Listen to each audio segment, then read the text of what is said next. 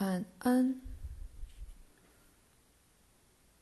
当我说到自然律时，我不是指科学家的自然律，比如说引力定律，那根本不是一个定律，却是知觉工具的结果，而由某个意识层面的观点显现而出。照那个说法，你那有成见的知觉，也天生就存在于你的科学仪器里。我在说的是，那弥漫渗透了存在的内在自然律。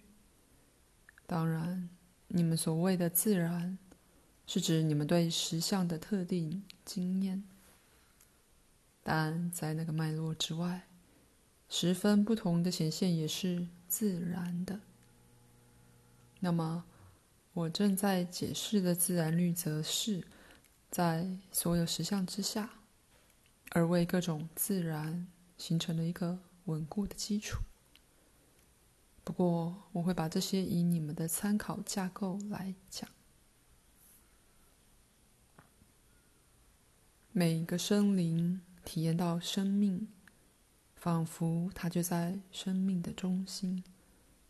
这适用于厨子里的一只蜘蛛，就像适用于任何男人或女人一样。这个原则也同样适用于每个原子。意识的每一个显现进入存在，感觉它安全的在生命中心，透过自己体验生命。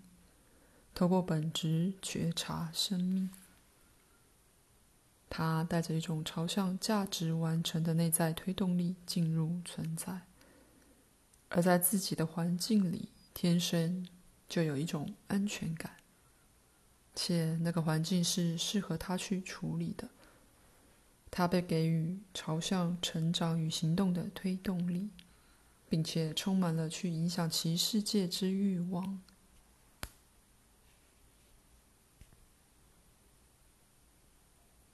价值完成这个词非常难解释，却是非常重要的。显然，他谈的是价值发展，不过不是道德价值，而是你们对它实在没有适合文字来形容的价值。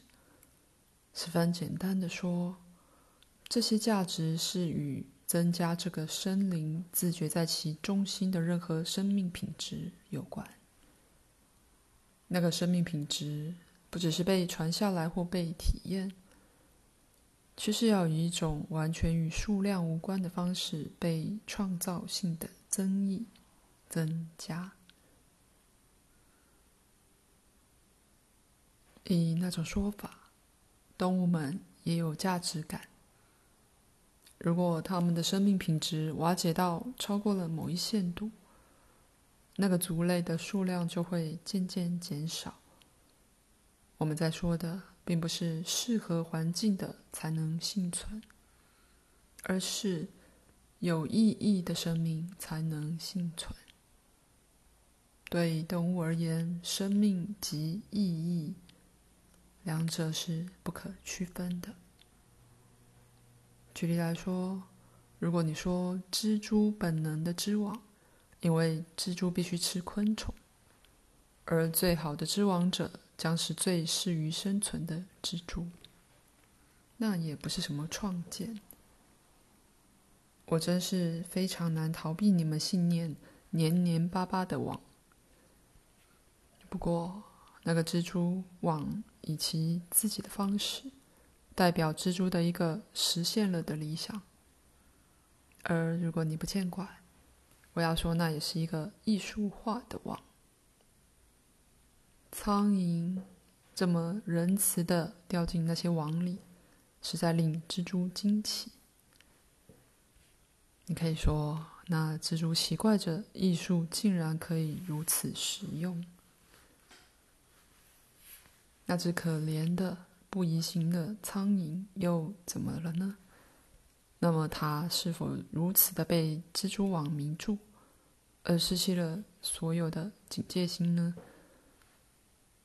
因为苍蝇的确是这种邪恶网状美景的受害者。我们的确都进入了难缠的东西了。你们在和自己不同类的意识打交道，此其一。的确，他们是集中焦点的意识。每一个感觉自己在生命的中心。不过，虽然如此，这些其他形式的意识也与他们由其中浮出的大自然源头认同，以一种不可能解释的方式。那苍蝇与蜘蛛是相连的，并且觉察到那个联系，并不是作为猎者与猎物。而是作为更深过程里的个别参与者，他们一同努力朝向共同的价值完成，在其中，两个都获得了完成。有些不为你所知的意识之沟通，可是当你相信适者生存这类理论以及进化的伟大梦想时，那么，你就把对世界的觉知组织起来，使得他们好像证实了那些理论。举例来说，你在为实验时牺牲的一只老鼠生命里看不到的价值，而会把这种齿爪、香波投射到自然界，而完全错过了所涉及的伟大合作性冒险。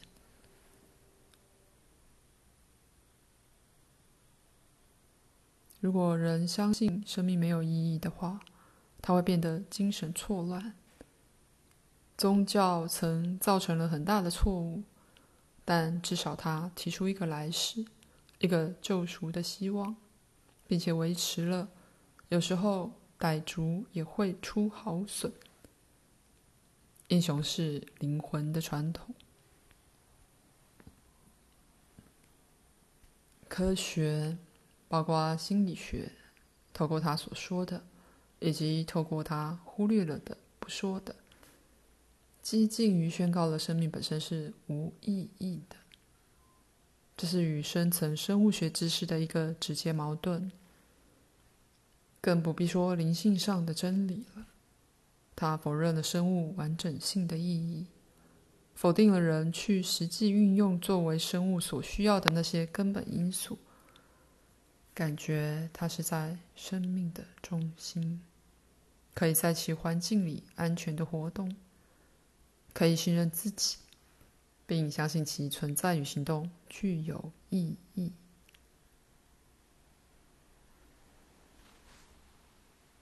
冲动提供了生命的行动指导。如果你被教义不能信任你的冲动，那么你就被设定了去反对你肉体的整体健全。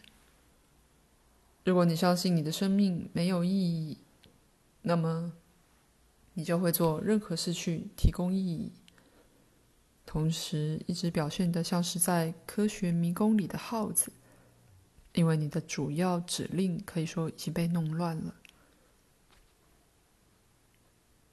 在这儿，我试着缓和我的声明。但你们过去五十年的心理学已创造了疯狂，借由试图把藏在每个人之内伟大的个人生命冲力，变为一团笼统混沌的冲动与化学物。在此，这是一个应用错误的弗洛伊德式与达尔文式思想之混合物。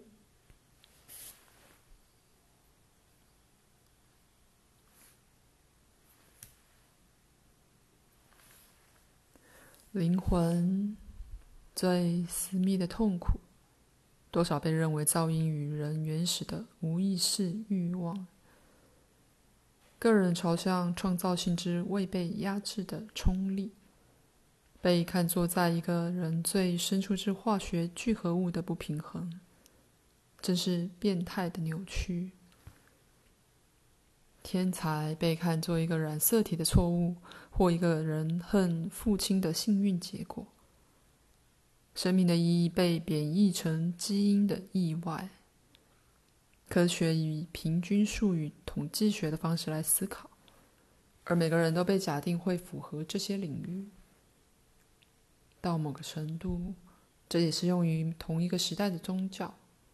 教会需要很多罪人。却避开圣人或任何不合常情的行为，因为那不符合人的奸诈。突然，带有偏执特性的人，还有精神分裂的人，都有这个装饰华丽的文明壁纸中浮现出来。其中每一个的特性都被恰当提出。一个觉得生命没有意义。而他的生命尤其没有意义的人，情愿被追捕而不愿被忽略，甚至罪的重量也比完全没有感觉更好。如果那个偏执狂觉得他是被政府或邪恶力量追逐，那么至少他觉得生自己生命必然是重要的，不然的话，别人为何想要消灭他？如果有声音告诉他，他就要被消灭，那么这些至少是令人安慰的声音，因为他们使他相信他的生命必然有价值。同时，那个偏执狂可以在幻想里用他的创造能力，那仿佛会让精神健全的人无法想象。并且那些创造能力是有意义的，因为那些幻想再次向这偏执狂保证了它的价值。以你们的说法，如果这个偏执狂是正常的话，就无法用他的创造能力，因为他们永远是与人生意义相连的。如果这个偏执狂是正常的话，他确信人生是无意义的。在过去，弗洛伊德派心理学家倾听一个人的联想，同时却维持着一种客观的态度，或假装价值并不存在。这是没什么用的。常常被标明为精神分裂的人，是如此害怕自己的能量、冲动及感受，以至于他们都被分裂。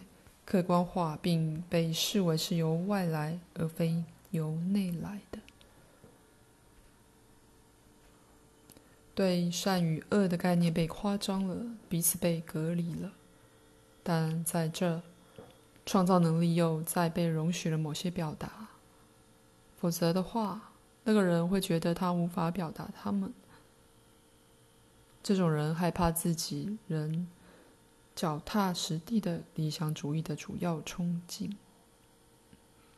他们曾被教以经历是错的，力量会带来灾难，而自己的冲动是该被害怕的。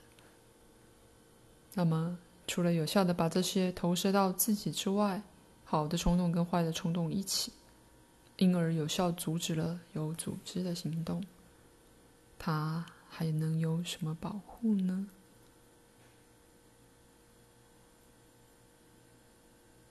心理学权威所说的精神分裂症，变成了一种一网打尽的标签，在其中，个人意义的完整性被给予了集体的一般性解释。不幸的是，那些患偏执症的人，正是那些最坚决相信科学与宗教最愚蠢说法的人。偏执狂及精神分裂者是处在一个他们被教以没有意义的世界里。找寻意义，而他们的形象以一种较轻微形式出现在整个社会里。创造性是人天生具有的推动力，远比科学所谓基本需要的满足更重要。以哪种说法？创造性是所有需要中最基本的需要。在此我说的。并不是任何想找到秩序而过度执着的需要。那种情形下，一个人可能使他的身心环境变狭窄了。而是在人类内心想要创造、想要成就情感与灵性价值的一种强大驱策力。如果人找不到这些，那么所谓寻找食物或住所的基本驱策力，并无法维持这个人的生命。我不只是说人不仅仅为面包而活，我是说，如果人在生活里找不到意义，他就不会想活。不管有没有面包，他就不会有找面包的经历，也不会信任如此做的冲动。那么，是有一些指导各种生命及所有实相之自然律。爱与合作的定律，那就是我在讲的基本需要。此节结束。